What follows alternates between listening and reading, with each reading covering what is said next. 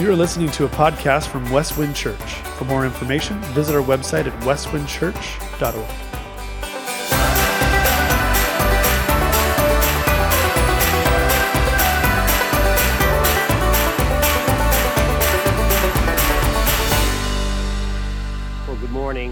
Thank you for being with us in worship. The passage Ellen read this morning from Luke 10, 25 through 35 has sometimes been categorized with what's called the hard sayings of the Bible or the hard sayings of Jesus. And I get that, but I think it's a little bit unfortunate because I really believe what Jesus is doing, especially in this passage, is to give clarity, to help us understand and define what it means to be a disciple of his. I've titled this morning's message, Defining Discipleship. And I'm curious this morning, are you familiar with the acronym DTR? DTR is a pretty important acronym because it stands for Defining the Relationship. I think Jesus in Luke 14, 25 through 35 is working hard to define what it means to be a disciple. You know, in human relationships, DTR is really important because if you move from friendship to courting and then to marriage, it's all about that movement, defining the relationship along the way. I'll always remember when Ellen and I DTR'd. I was a lot more interested in Ellen than she was in me. Some of you already know that. But how fun it was at a point in time around 1989 where Ellen and I defined our relationship and we moved toward marriage. And so think in terms of Jesus defining what it means to be a true disciple. I hope you downloaded your digital worship guide. We do have a sermon outline, and this is really a good message, I think, to take notes because there's some very specific things Christ wants to teach, but also, and equally important, help us apply to our lives. And so, as always, I like to start with the blessing, and the blessing is this: because Jesus clarifies discipleship, each one of us can evaluate our relationship with him and even our current walk with him today. And so again, this message is all about clarity.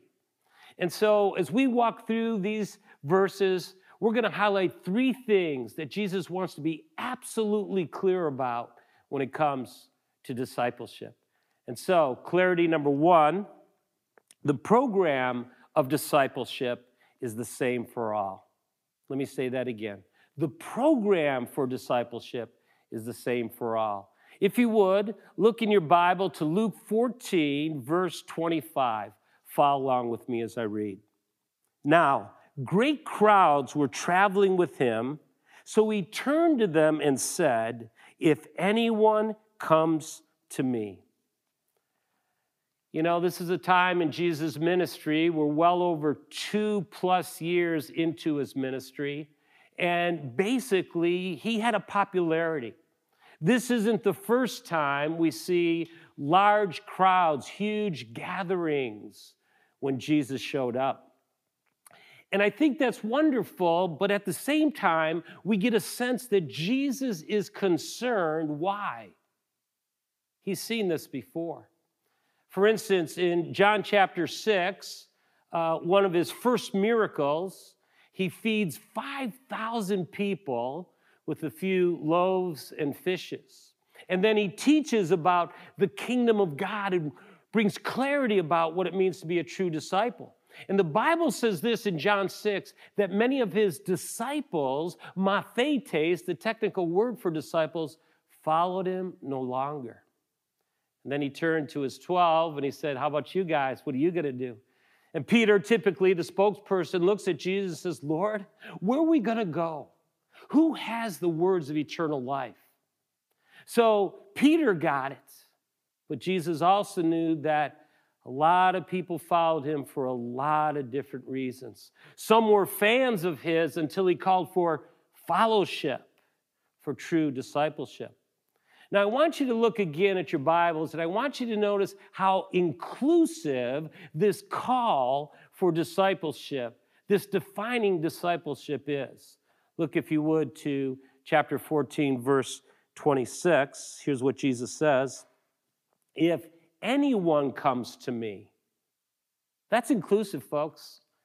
Young, old, male, female, teenager, young adult, middle age, regardless of where you were at in stage of life, Jesus says, come to me. If anyone, it's an invitation to be a follower, to be a disciple. How wonderful that is. Now, I have a hunch this morning, if you lined up 100 Christians and you just asked them, hey, what do you know about discipleship? Is there an entry-level discipleship? Is there an upper-level discipleship? Is there different grades of discipleship? I think the average Christian would probably say yes. That idea was promoted some time ago in a book by author and pastor David Platt, and I deeply respect this man. But he wrote a book called Radical, and it did very well. However, it highlights people's lives who, quote unquote, bought into this upper level discipleship and lived radically, went all in for Jesus. When I read the Gospels, if I understand discipleship, which is all inclusive for everyone, it's the same program that Jesus has for all of us. I would suggest that this is not radical, folks, that this should be normal. This should be the standard for every disciple of Christ. You know, it's interesting. With Jesus, you have no fine print. I love that about Jesus. He is totally honest about what it means to be a true follower of Christ. You know, I think of fine print. I think about Ellen and I. Sometimes we fall for those quote-unquote deals or free vacations. And so every now and then I'll get a call. And the last one we took, we said yes to. It was for 5 or 6 nights in Mexico, just a beautiful vacation package. We're going to give you all the amenities, 5-star, all-inclusive food, and it didn't cost very much, about $500. Well, we said yes to that. We signed up. We booked our flights. We were looking at scuba diving adventures, et cetera, et cetera. We had the trip planned out. And about a month and a half before we were ready to go, again, tickets are booked. I get a call from one of the agents in Mexico, and she had a battery of questions for me. But then she found out that I was a vocational pastor. And she says, guess what, sir, Keith? You are disqualified because of your occupation. Didn't you read the fine print? I thought I did, but I guess I didn't. And then I said, ma'am, we've already booked our flights. We're coming. There's nothing we can do. Well, you can still come, but it's $300 a night. Boy, oh boy, how disheartening we were, because the fine print spelled out that vocational pastors and missionaries, apparently we don't buy timeshares, were disqualified. Here's the deal with Jesus. No fine print. He is absolutely clear. He is defining discipleship. He wants us to know specifically what it looks like, what it means to be in relationship with him. How cool is that? And so as we move through the rest of this passage, we're going to get clarity on what it means to be a true disciple. So clarity number 2, the preoccupation of a disciple is total allegiance to Jesus. I love this point, and it flows so beautifully from 3 allegiances that we're going to see in the next few verses. And these allegiances are just basic to the reality of what it means to follow Christ. And so allegiance number 1, and how remarkable that this point starts where the rest of Scripture, all of Scripture starts. The allegiance to a first love relationship with Christ. And friends, when you think about it, Old to New Testament, the first and second great command, love the Lord your God with all your heart, mind, and soul. And then what will happen from there is love for others will flow out. And so the first allegiance is to a first love relationship. Now, look at Luke 14, 25 through 26.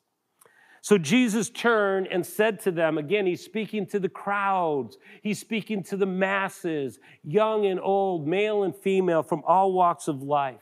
And he says this, if anyone comes to me and does not hate his own father and mother, wife and children, brothers and sisters, yes, even his own life, notice this next phrase, he cannot be my disciple. Now, I hope you realize that Jesus is not using the word hate here in the normal way that we would use it in 21st century American culture. We use hate as more of a feeling or an action of hostility towards people. Folks, that's not what Jesus is talking about. He's not calling us to feel hostile or to truly hate people or act hostile. In fact, that'd be contrary to Scripture. Go all the way back to the Ten Commandments, honor your father and mother. Paul says to men, husbands, love your wives as Christ loved the church. Paul teaches parents to raise their children beautifully in 1 Timothy and in Ephesians 6. Jesus taught us to love our neighbor as ourselves. So why is Jesus using such strong terminology? Well, friends, the answer is simple. This is a figure of speech. It is a Hebrew idiom. And literally what Jesus is talking about here, please mark this down, he's talking about comparative love. And so what he's saying is this. He's saying our love should be so great for God, heart, mind, soul, and strength. It should be a first love relationship that he called the church of Ephesus to, that our love is so great, so wonderful, that it looks like all other relationships pale in comparison to that love relationship. What a beautiful point.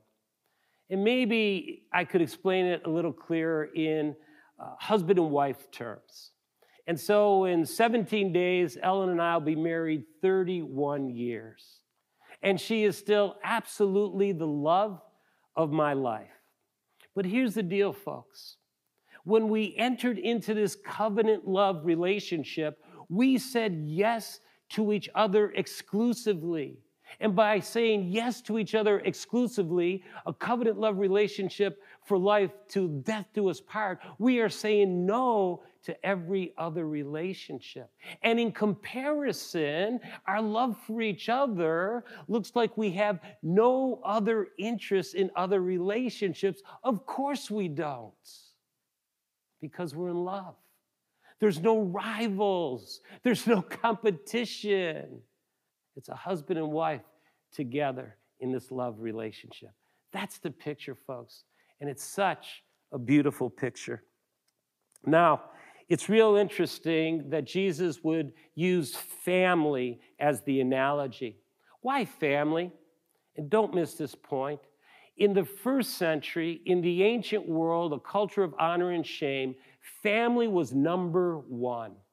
In other words, you always honored your parents. You could not dishonor them in a culture of honor and shame, or you would be shamed and banished from the community. When an individual got married, it was a family decision. You would never move forward in a marriage relationship without the family, your parents, endorsing it. The family lived together, not only immediate, but extended, and they shared resources. You were raised in a family like a tribe, and it was beautiful. So what does Jesus do?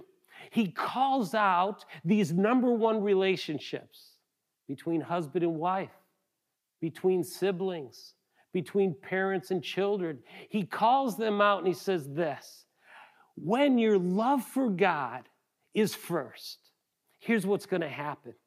It will look like, just from outward appearances, that you're disinterested in these other love relationships, but the opposite is true.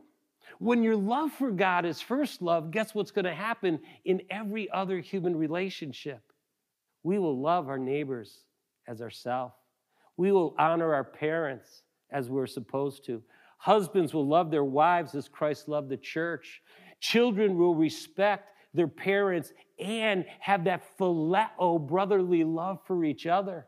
Husbands and wives will enjoy the eros love, the erotic love, the intimacy love. We will have the compassionate love. And it all flows out of this agape love that we have as a first love relationship with God. And so the beautiful thing here is Jesus saying, when you love him first, when you have heart, mind, soul, and strength fixed on God, all other love relationships are blessed. How cool is that? Allegiance number 2, allegiance to sharing in the sufferings of Christ. And so I want to draw your attention to verse 27. Look what Jesus says again, very honestly, very straightforward. He says this, "Whosoever does not bear his own cross and come after me cannot be my disciple." Friends, 3 times in this passage, Jesus uses this combination, whosoever cannot be. And so he's painting this picture of true discipleship. What is going on here? Well, it's very simple. Have you ever thought that Jesus branded Christianity with a cross? Friends, that is a remarkable thought. Why?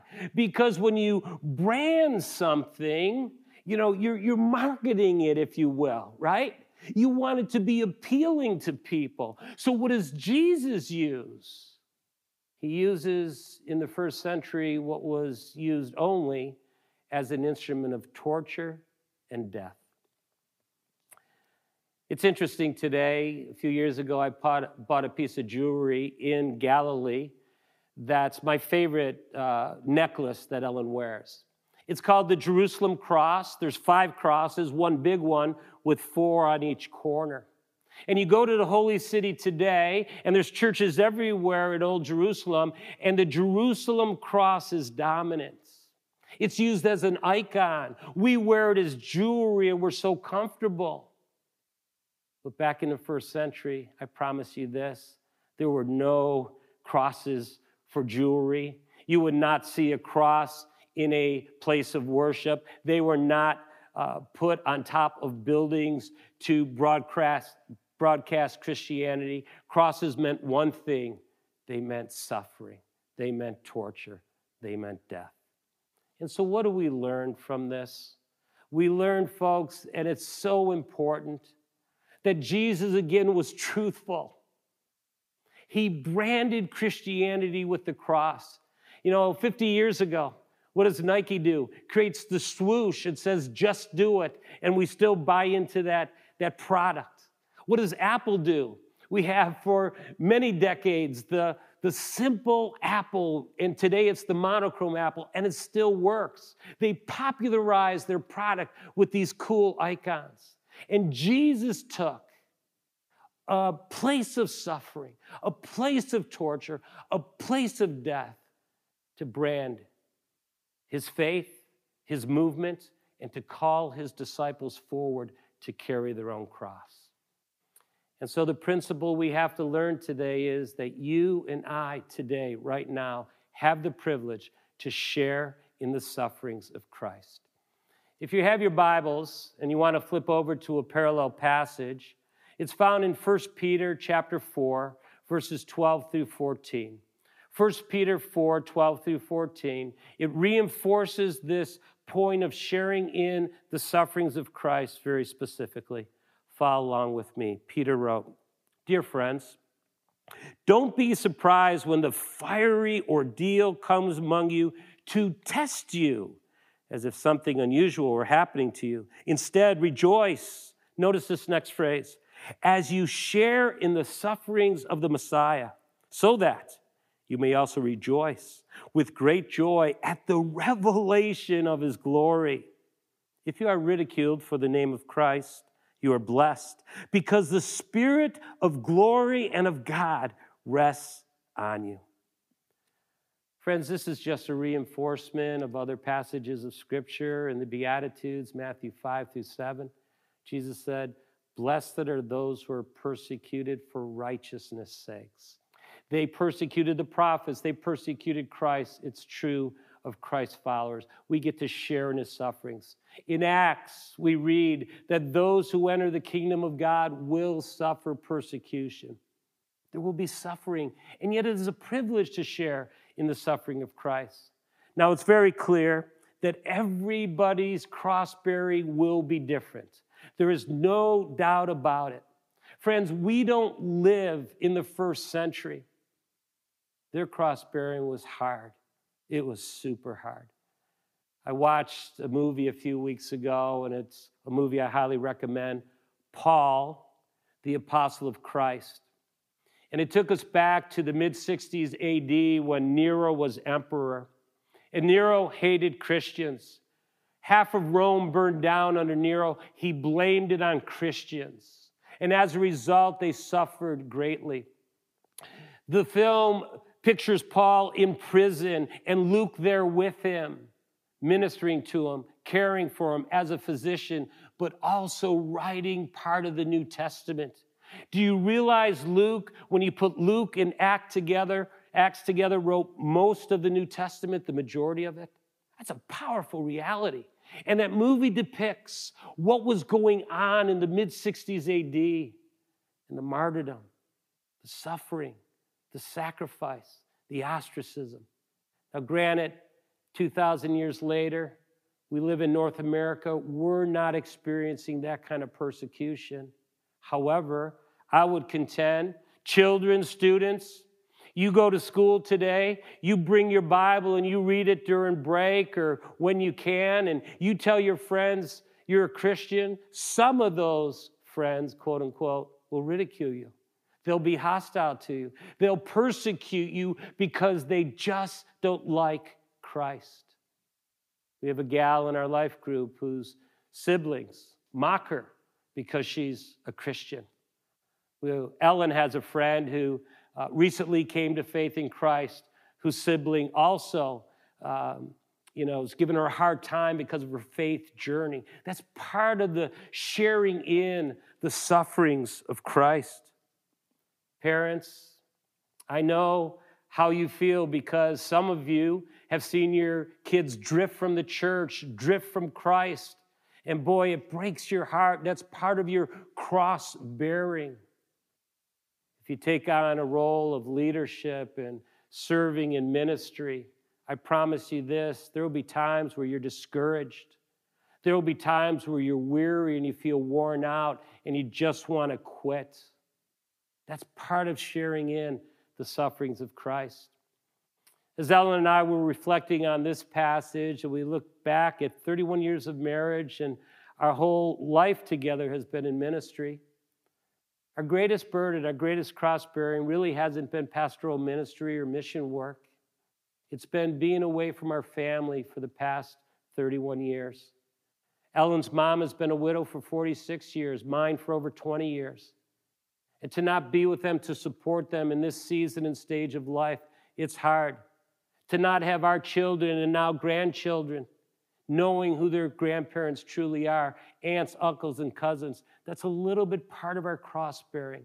Certainly it doesn't compare to what Christ did at Calvary. Certainly it doesn't compare to what was happening under Nero. But it's stuff we feel today, and even our family feels. But we have the privilege, according to Scripture, because we are in allegiance to Christ, to share in his sufferings. And so it begs the question right now. We're here to evaluate our faith journey. Are you sharing in the sufferings of Christ? Are you carrying that cross, as Mark says, Mark 8, daily? Do you look forward to the day of glory when Christ appears? And there will be joy when he says, "Well done, good and faithful servants." You've shared in the sufferings of Christ. I would contend that's a great privilege. And that's what it means to be a true disciple. Now, allegiance number 3, relinquishing ownership of all you have to Jesus. Relinquishing ownership to all you have, of all you have to Jesus. Look at verses 28 through 33. And here's what Jesus is going to do. He's going to give two parables real quick. They virtually say the same thing. And then he's going to kind of put a climactic verse, verse 33, that we get to hang our hat on. And so follow along. Jesus says, "For which of you, wanting to build a tower, doesn't first sit down and calculate the cost to see if he has enough to complete the tower? Otherwise, after he has laid the foundation and cannot finish it, all the onlookers will begin to make fun of him, saying, 'This man started to build and wasn't able to finish.' Or, what king going to war against another king will not first sit down and decide if he was able with 10,000 to oppose those who come against him with 20,000? If not, while the other is still afar off, he sends a delegation and asks for terms of peace. In the same way," and this is the hard verse, "therefore, every one of you who does not say goodbye to all his possessions cannot be my disciples." Well, let me start with the two parables. They're very similar, although they have different twists. But they're saying one thing. In the ancient world, if you're going to put up a tower, whether it's in your field to watch over your acreage, your crops from being stolen, whether it's a tower as a part of a city wall to protect the city, if you're going to build a tower, something that important, you first calculate the cost. The analogy today is if you're going to build a home, $200,000, $300,000, $400,000, won't you sit down and see if you have enough money to pay the bills and complete the project? And then, of course, boy, if you're going to war against another country, you would just sit down and make sure if you could win the war. Because if you couldn't, boy, there's a high consequence. Lives could be lost. And so Jesus is simply saying, this spiritual journey of discipleship, this call from Jesus to follow him is so important, so much more important than building a tower or going to war. Wouldn't it make sense to sit down, to pause, to reflect, to understand what true discipleship is all about? He's defining discipleship. This is DTR, defining the relationship. Now, let's turn to verse 33, what I would call the climactic verse of this passage. "In the same way, therefore, every one of you who does not say goodbye to all his possessions cannot be my disciple." And so it begs the question, right out of the gate, is Jesus saying to be a true disciple of his, we have to sell our cars, our home, cash out our 401k, take all of what we have and give it away for the kingdom and glory of God? And of course, you know the answer to that. He is not saying that. But what is he saying here? And we have to take the whole of Scripture to understand this. This is Matthew 25, folks. This is Jesus, the great King, giving us his servants time, treasure, talent, and touch to do one thing: to steward these resources for his kingdom and glory. We're not owners, we are managers. And Luke is relentless to bring up finances. That's why he's talking once again about possessions. And so, the great truth that we have to learn is we don't own anything. God owns it all. But according to Matthew 25, Jesus privileges us to be stewards and managers. And when he returns, we want to hear him say, "Well done, good and faithful servant. You've been faithful in managing little. Now come into heaven, into glory, and you're going to manage much." Now, one of the cool things about this passage is the verb here is in the present tense. And what that simply means is that we constantly have to be evaluating. Are we relinquishing? Are we stewarding? Are we managing well what God has given us? And that's a question, dear friends, that only you can ask and answer. And so the application, the implementation of this is from person to person and from situation to situation. You know, as I've reflected on this over the past few years, and I've watched people relinquish, I've watched people steward their lives, time, treasure, talent, and touch. I've seen all kinds of beautiful pictures. A number of years ago, I had a friend who came to faith in Christ, and he had a love for the game of golf. And he said to me one day, Keith, you know what? I'm going to stop golfing for a season so I can put my first love relationship with Christ in focus.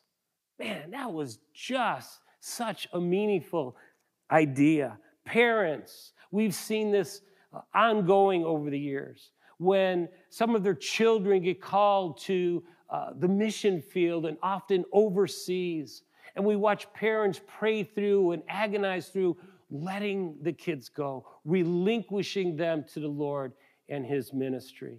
Why? Because parents, our children are not our own. We're just stewarding them. They are God's kids. And when that happens, it's beautiful. I'll never forget a gentleman in Mali, West Africa. His name is Esau. He was the first believer in a village known as Blengwa. And we videotaped his testimony, and during his testimony, Esau said this: when he came to faith in Christ as the oldest and firstborn, he lost his inheritance in Islam. And the inheritance he was going to get was a cow. Now, we might smile or chuckle, that seems weird, but in an agrarian society in a very poor country like Mali, a cow was everything. And he relinquished that. Why? For his faith in Christ. Recently, I had a friend whose in-laws passed away, and he came across a large inheritance. Guess what? Everything in life changes. And now he has more money than he ever had. And so what is he called to do? Steward, manage those resources for the kingdom and glory of God. You know, Westwind Church, I saw this happen a couple years ago here when we did our capital initiative. I saw yielding. I saw surrendering. I saw people say yes. You know, we had a consultant when we went into our capital initiative, and he looked at our data, the amount of people in our church, our demographics, our finances, and so forth. And he said, maybe you could raise $450,000. You know what God did in and through you? He allowed you to say yes. And you pledged over $1 million, $400,000 up front. That's the principle here. It's not cashing in everything and giving it all away. It's saying, God, you've blessed me with this. How can I relinquish it at the right time for your kingdom and glory? From person to person, from situation to situation. And what a gift it is to have that kind of allegiance. Now, finally, clarity number 3. The plan for discipleship is to live influential in Christ. So stick with me here. Look at verses 34 and 35 of Luke 14. Jesus says, now salt is good, but if salt should lose its taste, how will it be made salty?